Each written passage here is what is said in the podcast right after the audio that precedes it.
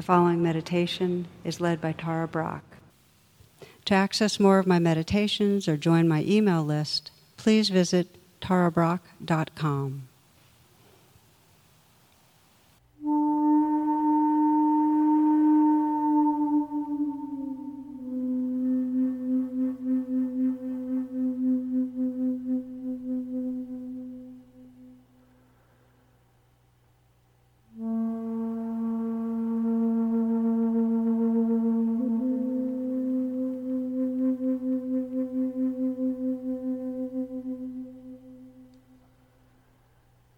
Namaste. Welcome, friends.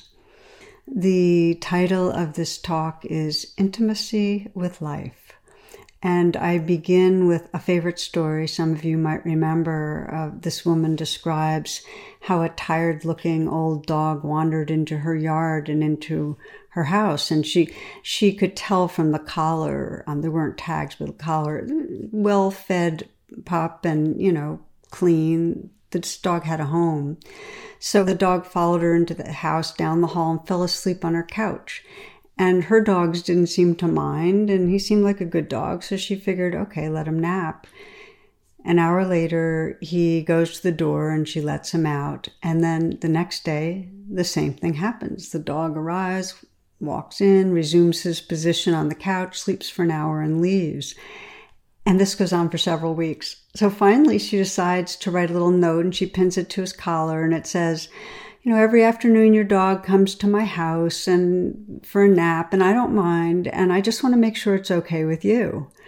So the next day, the dog arrives again with a different note pinned to his collar and the note says, he lives in a home with three children. He's trying to catch up on his sleep.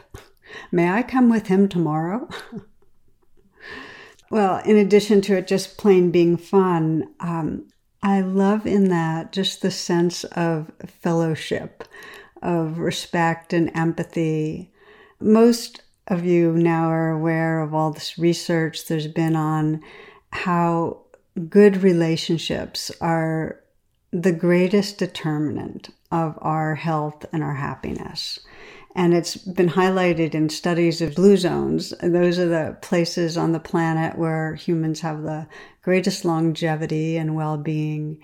And in each of them, the emphasis is on community, on social support, and importantly, it's it's not just uh, between humans. There's a, a sense of relatedness and care that really extends to the living earth. Um, in the blue zones, it's really there's it's characterized by sustainable development and primarily plant based eating, love of the lands and the waters, a real belonging to life.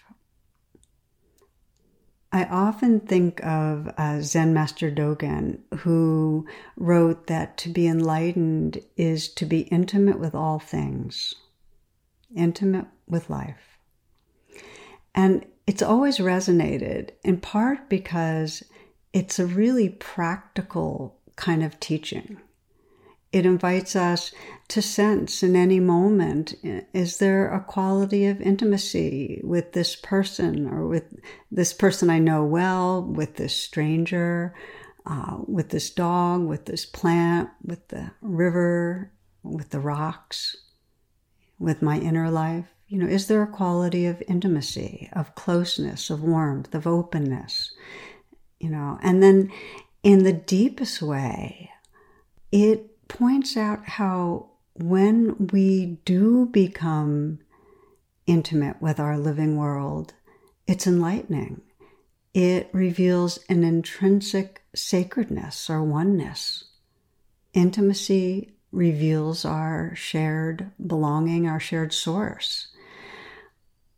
Most people have a deep longing for this, for, for realizing oneness for communion. I mean, you can sense for yourself, you know, really what most matters. And our hearts long for that.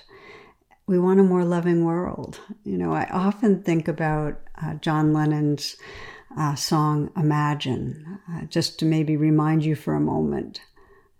Just one verse Imagine there's no countries. It isn't hard to do, nothing to kill or die for, and no religion to imagine all the people living life in peace. You may say I'm a dreamer, but I'm not the only one. I hope someday you'll join us and the world will be as one. I listened to this uh, a few days ago, him singing it, and I, I can't listen without tears. If you haven't listened for a while, you might try, because I sense that we, we have this shared longing for a more loving world.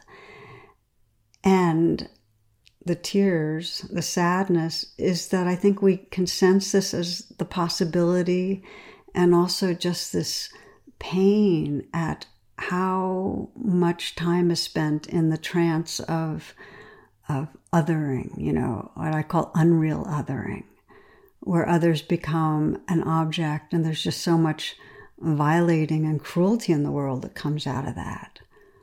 You know, so it's possibility and then the sorrow at the distance we are from it often.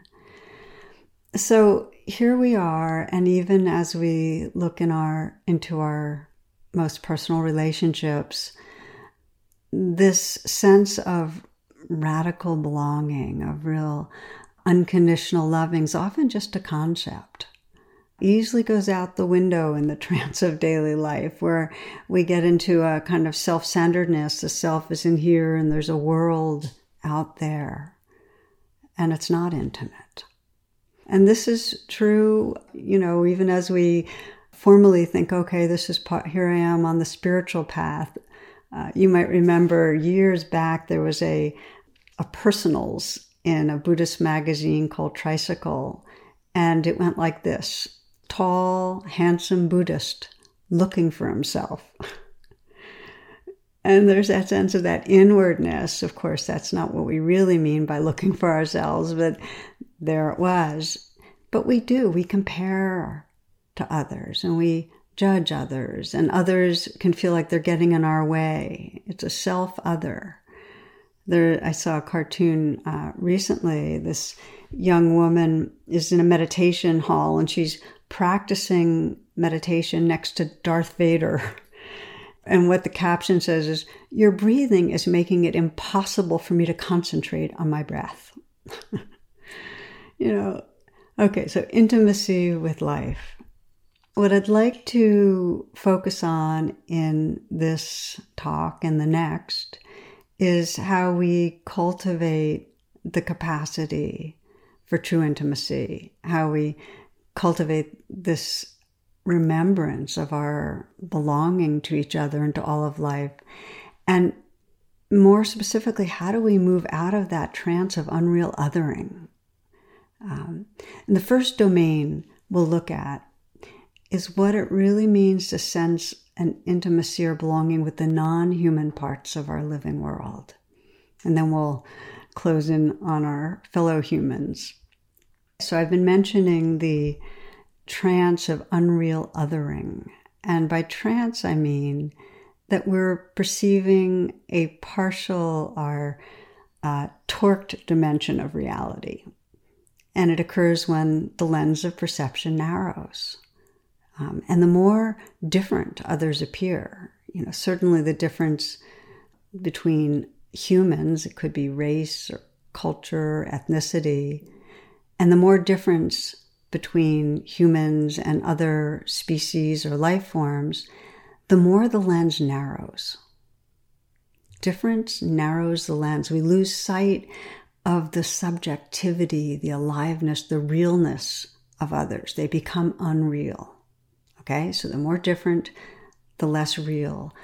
By way of illustration, a grasshopper walks into a bar and the bartender says, Hey, we have a drink named after you.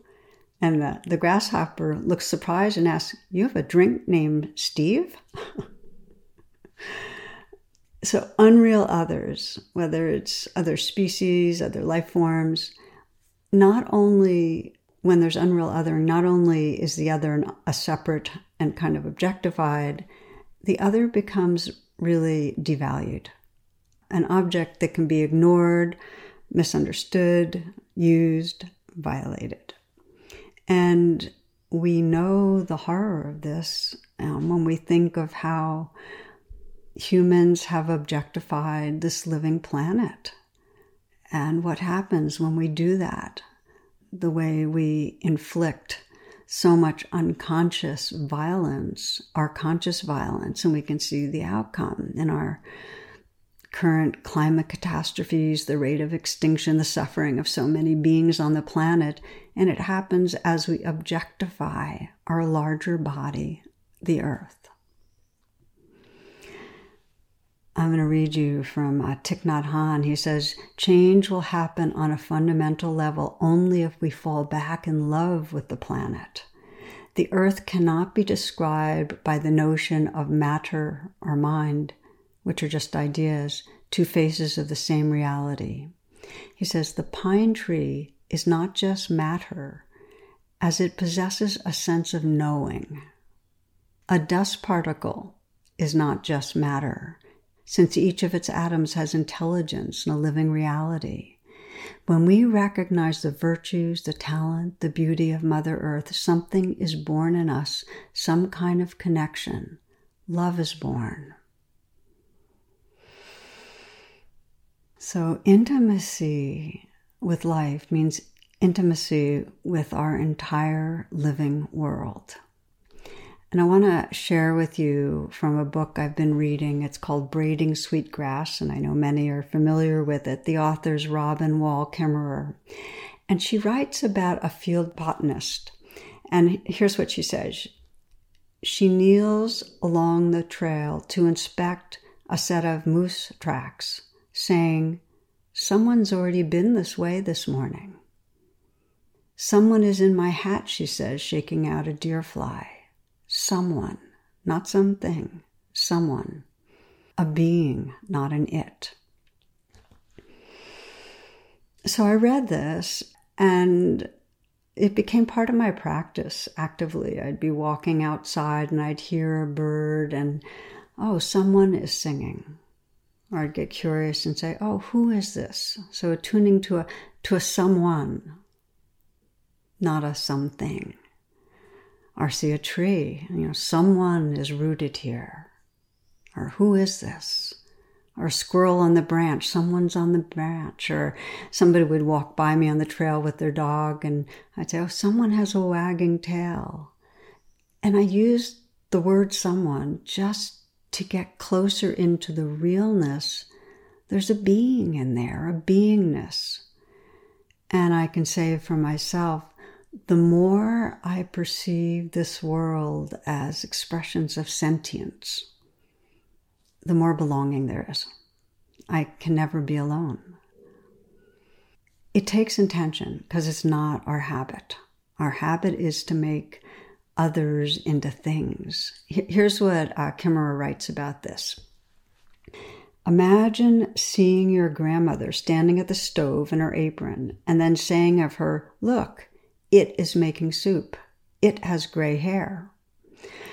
We might snicker at such a mistake, but we also recoil from it. In English, we never refer to a member of our family or indeed to any person as it. That would be a profound act of disrespect. It robs a person of selfhood and kinship, reduces a person to a mere thing. So it is that in most indigenous languages we use the same words to address the living world as we do for our family because they are our family. I find that so powerful. You know, it gets me just as I read it to sense this world of living forms as our family with an inherent value and preciousness and sentience, that it's all life loving life. Eco theologist Thomas Berry writes, puts it this way He says, We must say of the universe that it is a communion of subjects, not a collection of objects. The subjects, this is the sentient life forms of our global family, ourselves included, are always in communication. They're subjects that are totally interdependent, interrelated, taking in and expressing information.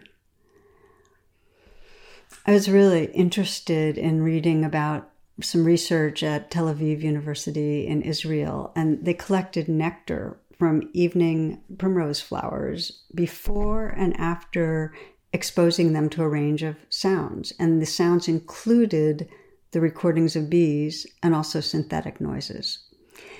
And only in the response to the bee sounds did the roses quickly make their nectar sweeter.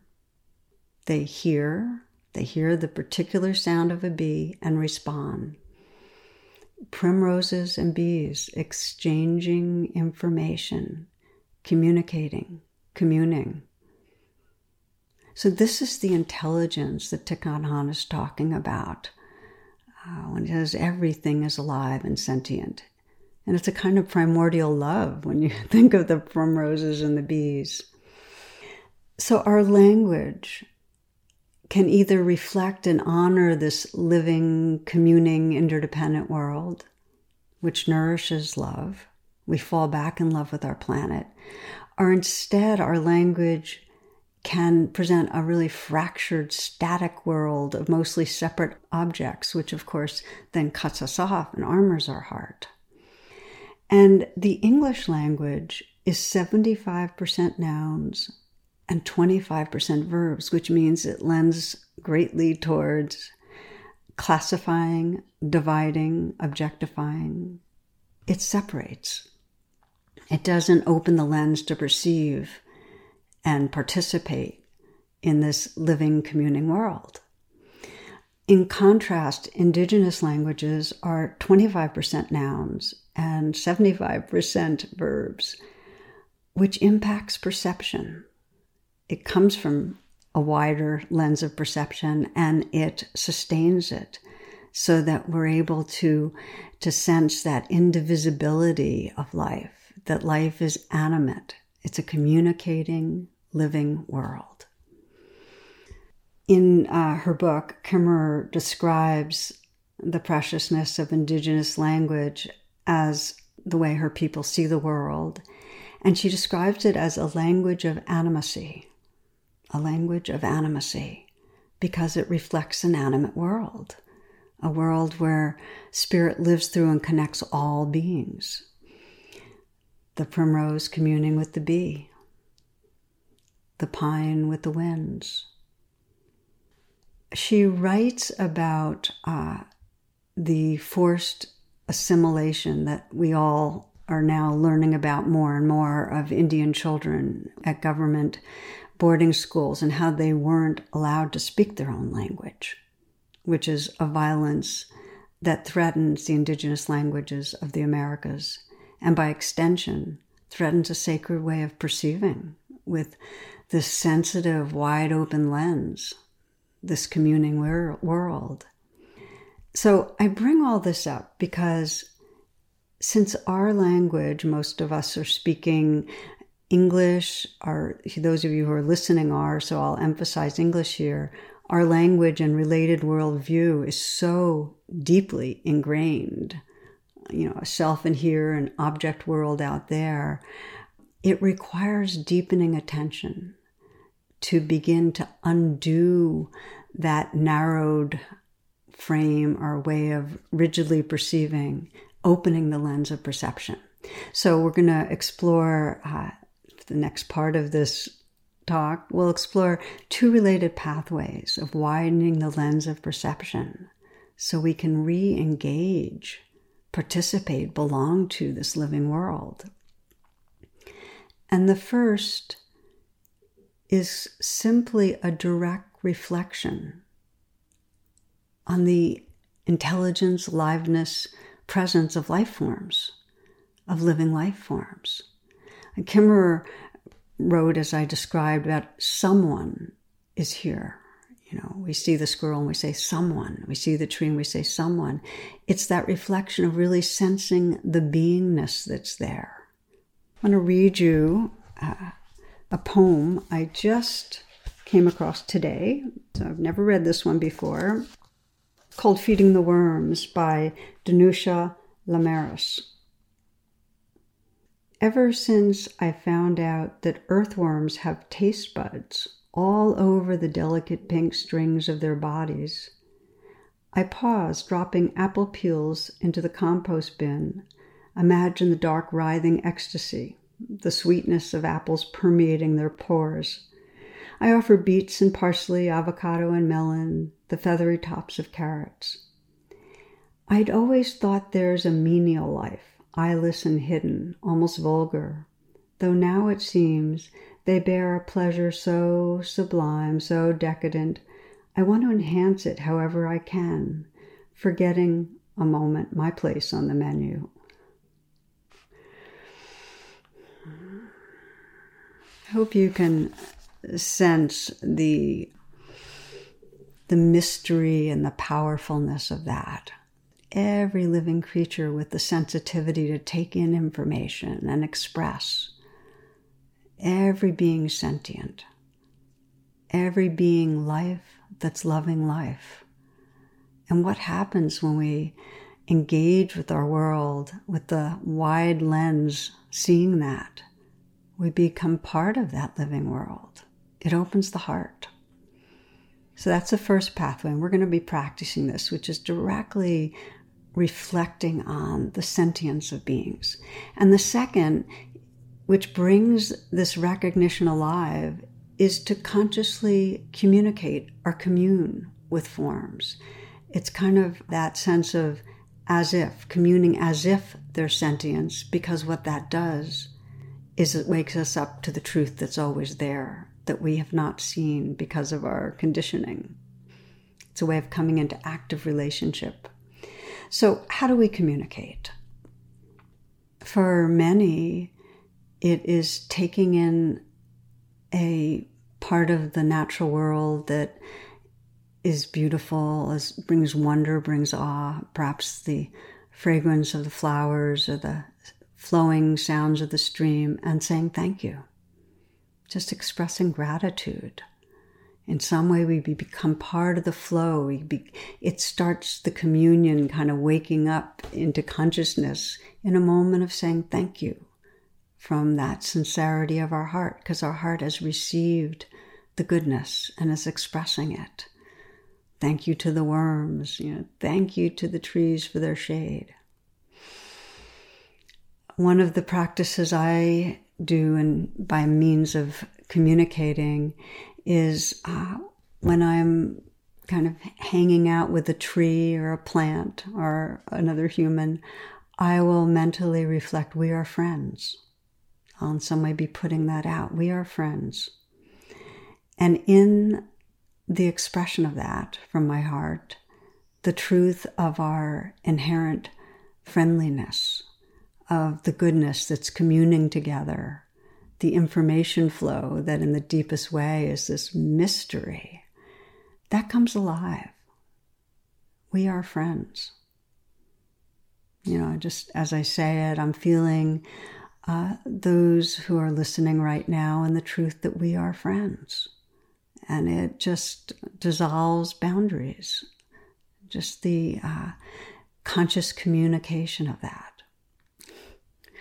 For some, uh, another way of communicating is asking permission before taking flowers that we might want for a bouquet or asking permission to any part of the natural world for our consumption that we're enjoying in some way. You know, may I? It's just respect. Uh, another way is to stand before a part of this living earth and say, please teach me because the trees are our teachers, the plants are our teachers, the way water flows around the boulders, it's all teaching us. The point is this that when we communicate, we are relating as if sentience is here. And this brings forward the truth. We discover ourselves opening into a field of belonging. Let's practice a bit together, friends. You might, if you can, uh, find a position where you can be still, where you can take a few full breaths and let the breath gather your attention.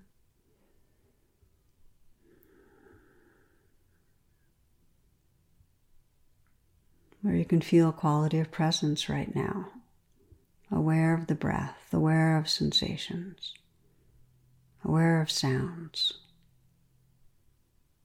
aware of being aware.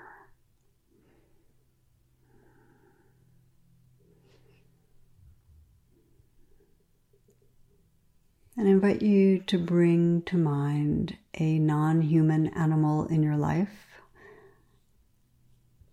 It could be a dog or a cat, or it may be that you're looking outside and there's a squirrel or a bird.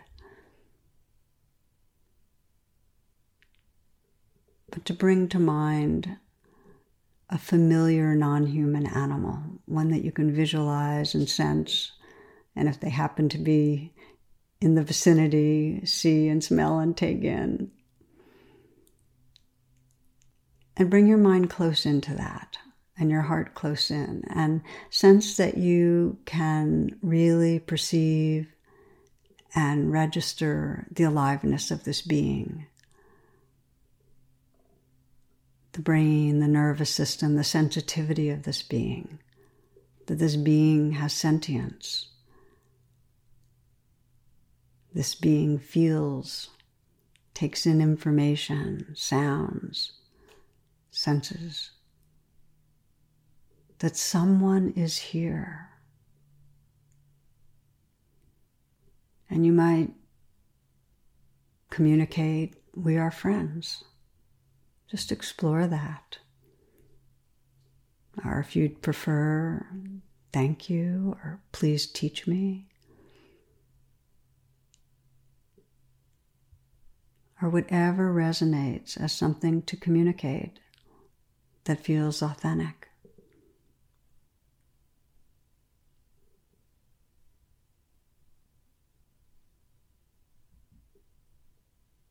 Notice what happens.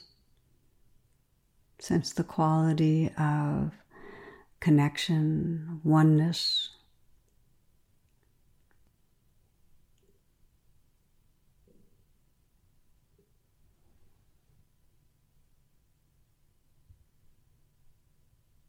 Notice what happens to your heart. Notice heart space. And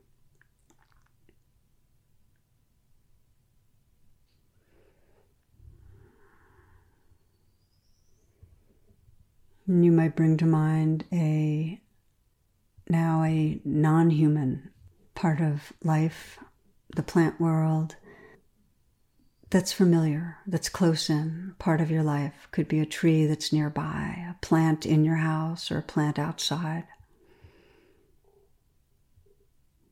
But let it be close in in your awareness if it's not right there nearby in the vicinity.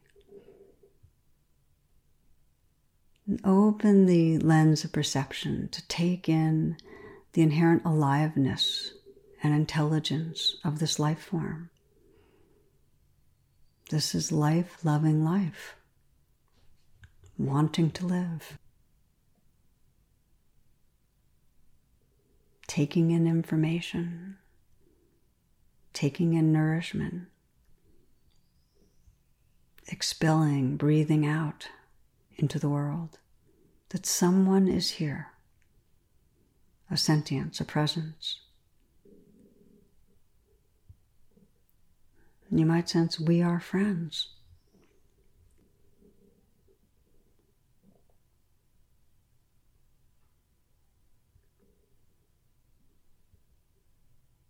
Or it might be thank you, please teach me. Some communication that lets you commune more fully.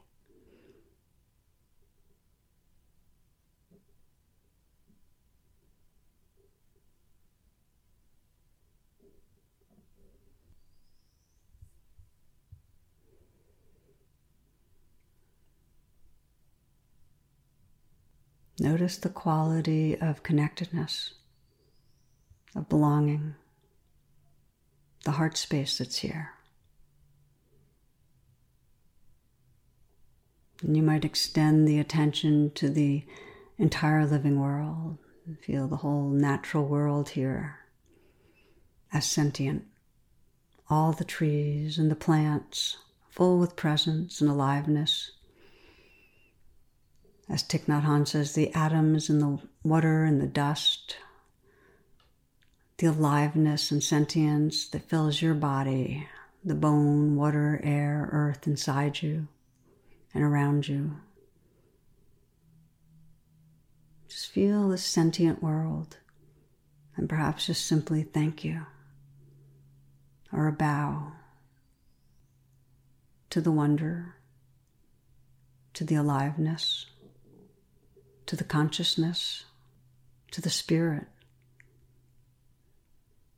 that lives through everything.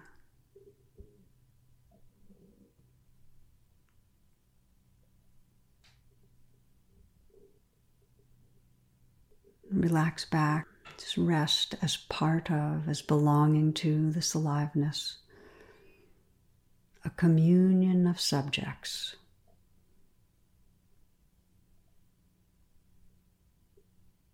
A web of aliveness sourced in awake awareness.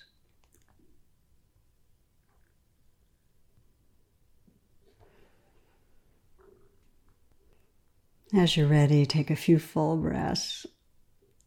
And thank you. Thank you for exploring. Thank you for your willingness to, I hope, bring some curiosity, engagement to this. It's a life practice, this attuning to sentience, this communicating, this nurturing intimacy with our living world.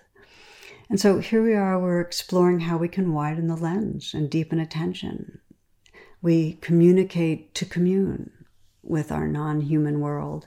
And in order to truly extend to humans, which is where we're going, uh, we need to look more closely at the habitual ways in our daily life that we narrow the lens. You know, how our fears and our wounds and our unmet needs blind us to that shared sentience, to that basic goodness. There's a classic story of a traveler who arrives at the edge of town and asks the question, you know, what kind of people live here? asks this wise woman. And her response is, well, what were people like back home? And he says, well, they were untrustworthy. People were greedy and nasty and dishonest, ill tempered. And her response is, okay, well, you'll find people here likewise the next visitor comes to town and approaches the same wise woman and says, What are people like here? Well, what were they like back at home? Ah, basically good hearted, sympathetic, generous, kind. You'll find people here likewise. So we have habits, we have patterns, both as individuals and as a society, ways that we relate to others, and it's not our fault wherever there's stress, to the degree there's stress, it can narrow perceptions. So we're largely conditioned by the degree of stress in our upbringings. How safe was it? How much attunement was there with our caregivers? And we're conditioned by the stressors in our society, the degree of violence, oppression, hierarchy, our own social position in terms of race, caste, gender, socioeconomic. So, stress, when there's a sense of not safe or an unmet need, it narrows the lens. And when the lens is narrowed, as we've been talking about, we objectify the world out there. It's unreal others. When the lens is narrowed, we see only the coverings of the unreal other. You know, for humans, we'll see the ego defenses and the personality and qualities like attractiveness or dominance or insecurity. We'll see what might threaten us or enhance us, and we'll miss that sentience, what I sometimes call the gold, which is the, the loving awareness, the spirit that lives through. So, our inquiry is as we explored with non human parts of life, how do we widen the lens? And in our next session, we're going to explore how we can recognize our narrowed perceptual filters in relating with humans and how we can draw on the mindfulness and compassion of the rain practice to widen the lens, to enlarge our view so that we can be intimate, truly intimate, in communion with each other. What I'd like to do in the final part of this session is explore a life practice that is both the grounds for widening the lens with rain and it's also the fruit of rain. Just as we explored earlier with uh, non human life, we can directly reflect on each other's sentience, on the spirit that's here, and we can communicate from that place. We can listen and we can express. We can commune with humans in this way. And perhaps most familiar example would be uh, with the word namaste. Many are familiar, uh, it's from the Sanskrit word from Asia, and it has to do with seeing the sacred, seeing the light in each other and in all beings.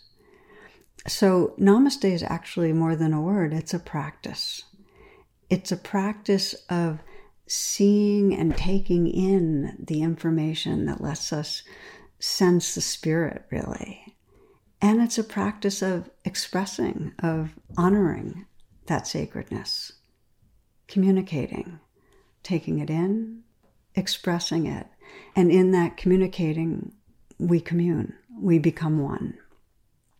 There's a similar practice that is from the West. Many are familiar with Martin Buber, a Jewish philosopher who talks about I and thou. And thou is, in the moment of saying thou, you're recognizing the wholeness, the beingness, the sacredness of another.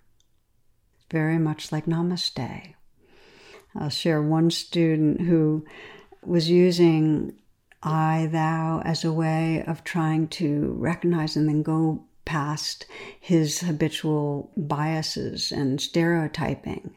So he described how every day he'd go to work on a subway and he'd see someone of difference who he might habitually have an idea about who they are and where they belong in the scheme of things. And he would just keep saying, thou, thou, until the place in him that was perceiving was wide open to take in thou. So beautiful.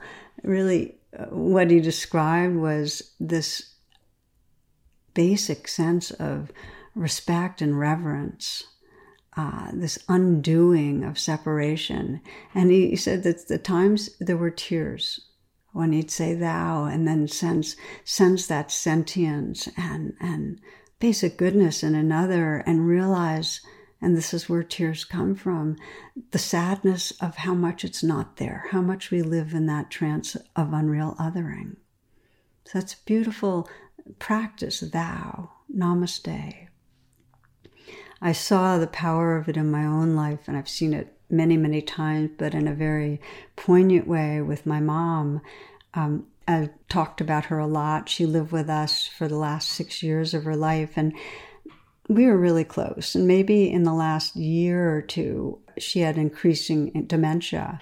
And one of the expressions was a paranoia, that sense that somebody was stealing from her, which I found out very quickly was really, really common. Well, for her, she was convinced that the person stealing from her was my ex husband, who's a dear friend, part of our extended family, and spent a lot of time with us. Um, and they at times were, had a wonderful relationship, but it turned towards the end. She she just her suspicions had to land on someone, and he was the one. So many rounds she would say, "Oh, my purse is missing. He took it," or "My bracelet," or "My good coat." And she would be really alarmed and angry and distressed and you know want attention to it. And i'd you know i'd go and find what was missing. And i could feel inside me um, this this helplessness. And i was felt impatient and irritated at times. But mostly it was this powerlessness because oh my gosh the suffering of feeling helpless and that somebody is stealing from you you know wow. And one of the worst parts of it for me it was a feeling of grief that my mom was hurting and she felt like I didn't believe her what was going on and I wasn't confronting him. I wasn't taking care of her. I didn't have her back. So here I was, her main ally in life and not with her. And so what I'd do is I'd honor her feelings. I wouldn't be judging her, but I wasn't pretending I shared her reality. And it was really painful, really painful to, to feel her suffering and her vulnerability, that she felt hurt by me, really painful. So I had a lot of compassion for both of us. But what I want to share with you was the center of my practice during those months, because it was a period of months really, was to keep intentionally remembering and communicating to who she really was, thou. Um, to keep seeing past the coverings, to and it's not hard it wasn't hard with my mom she had a heart of gold but just to keep sensing the fundamental kindness and wisdom and her humor and just this creative, intelligent beingness, and knowing that it wasn't her fault. These coverings, it was a it was a disturbance in the field, um, and I would just over and over again, on some level, see the who she really was behind it, and communicate namaste, communicate that honoring as much as possible in you know both energetically but in ways that i spoke to her and I also, by the way, was turning it inward, reminding myself of who I was. I wasn't the irritated, impatient daughter. That's a covering. Um, there was a beingness that was loving her. So I share this with you because I realized that during that time, for me to engage and have a quality of healing presence with her, I had to have it rooted in this conscious remembering of who she was, in this real respect a genuine respect and have my communications come from that. And so that was my practice. And um, over the months, her disturbance got soothed, I think, just by the quality of us being together and me continually affirming our basic togetherness and my my love and trust for who she really was. I remember talking with her, I can't remember the context, but her you know, after some months where she was feeling hurt and upset by all of this, her saying, We're good. And then she said, We're good. I know we're good. And then she said, No, this is what I'll never forget is that when I go, I know you'll be going with me. It's like she knew that we were timeless companions no matter what. So, intentionally widening the lens so we can see the timelessness we can see what's beyond the forms. We can see the undying love. And so many of us have experienced the wounds and the traumas from our upbringing and our society. So it can get covered over by waves. Like my mom struggling with, many struggling with physical trauma, emotional, cognitive challenges. Our coverings get disturbed, then we react to each other's coverings we need a pathway of namaste, of remembering who's there. So, to become intimate with all life, we start with the lives that we're encountering all the time of our friends and our families and our colleagues, our non human animals, trees, deer flies, you know. Can we see the coverings? Can we also remember the spirit that shines through? that someone is here, a beingness, a presence, that there's life loving life. So, this is the practice, this essence of namaste, and we'll explore it right now, where I'll be inviting you to see past the coverings to the light uh, in others, in yourself. Let's take a moment, if you will, to find a way of being comfortable, sitting, whatever position. Let yourself come into stillness. You might take a few full, deep breaths.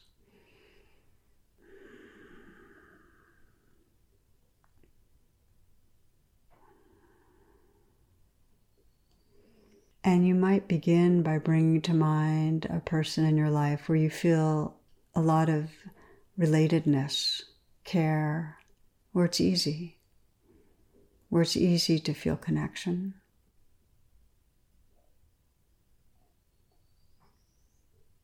And as you bring that person to mind, bring them close in so you can imagine looking into their eyes.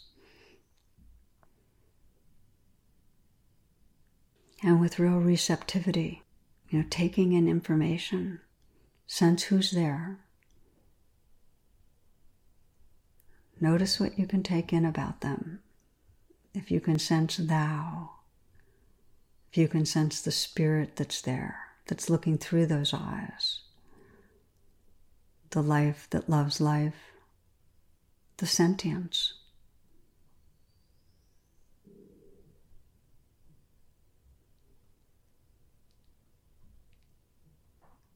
Communicating means taking in, letting yourself perceive that, that spirit that's living through them.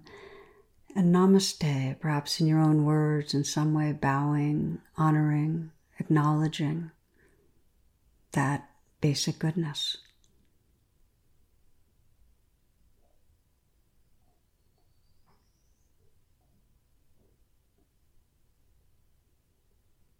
If it helps to use the word thou, mentally whisper thou, taking in and honoring, communicating and experiencing the communing. Sense who are we? In this togetherness. Just let go into that, into that field.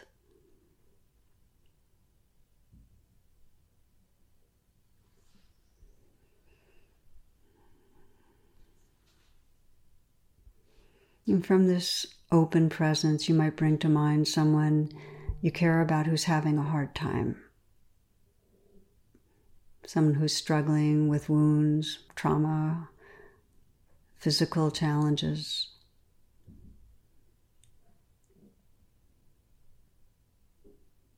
as you do, bring them close in. So you can sense the coverings where they're reacting to what's difficult. And you can also deepen your attention, widen the lens to include what's beyond the coverings. Thou. Just sensing the spirit of that being, the sentience, that this is life, loving life.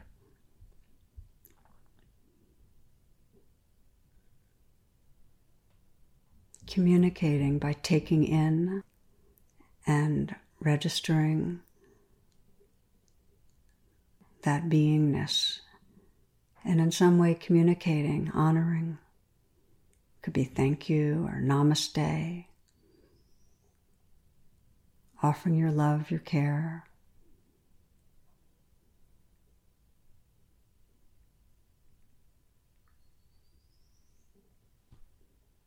And sensing into the field of your togetherness, sensing who you are in that togetherness.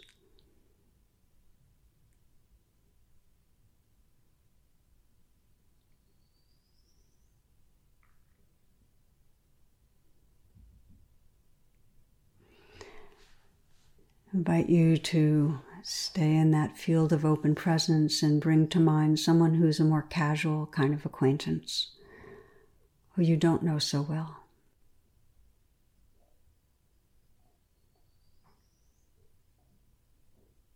Perhaps someone you see with some regularity, but you don't have a, a real familiarity. Bring them close in in your mind's eye so you can see their eyes. And again, communicating to commune, taking in who's there. You might mentally whisper thou and sense the spirit. That sacred and sentient beingness that lives through all beings, shining through. That mystery and in some way honoring it, expressing. It could be thou. It could be we are friends. Namaste. whatever resonates for you. Honoring their beingness and then sensing the togetherness, the field of communing that you open to.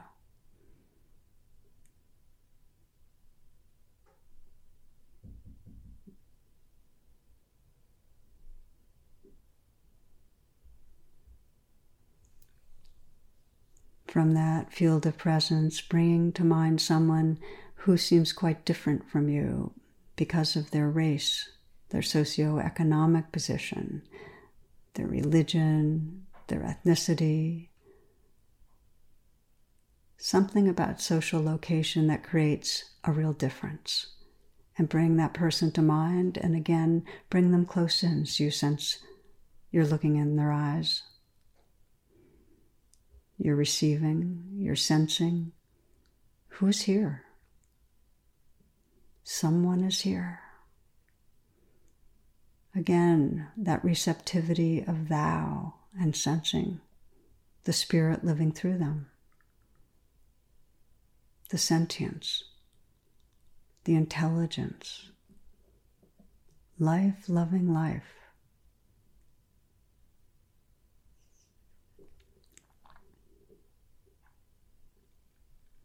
And communicating appreciation. Namaste. We are friends whatever resonates as an honoring of spirit.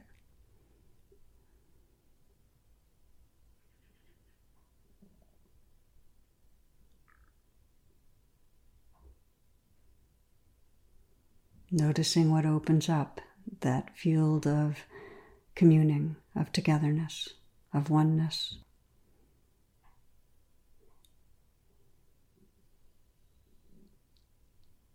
And finally, from that field of presence, sensing your inner being, the life within. Sensing the sentience, the awareness that's here, the loving presence that's here.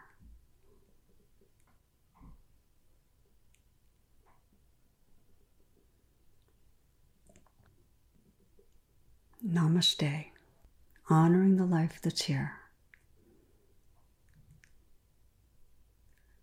And then being that loving awareness, resting in that field of loving awareness that all life belongs to.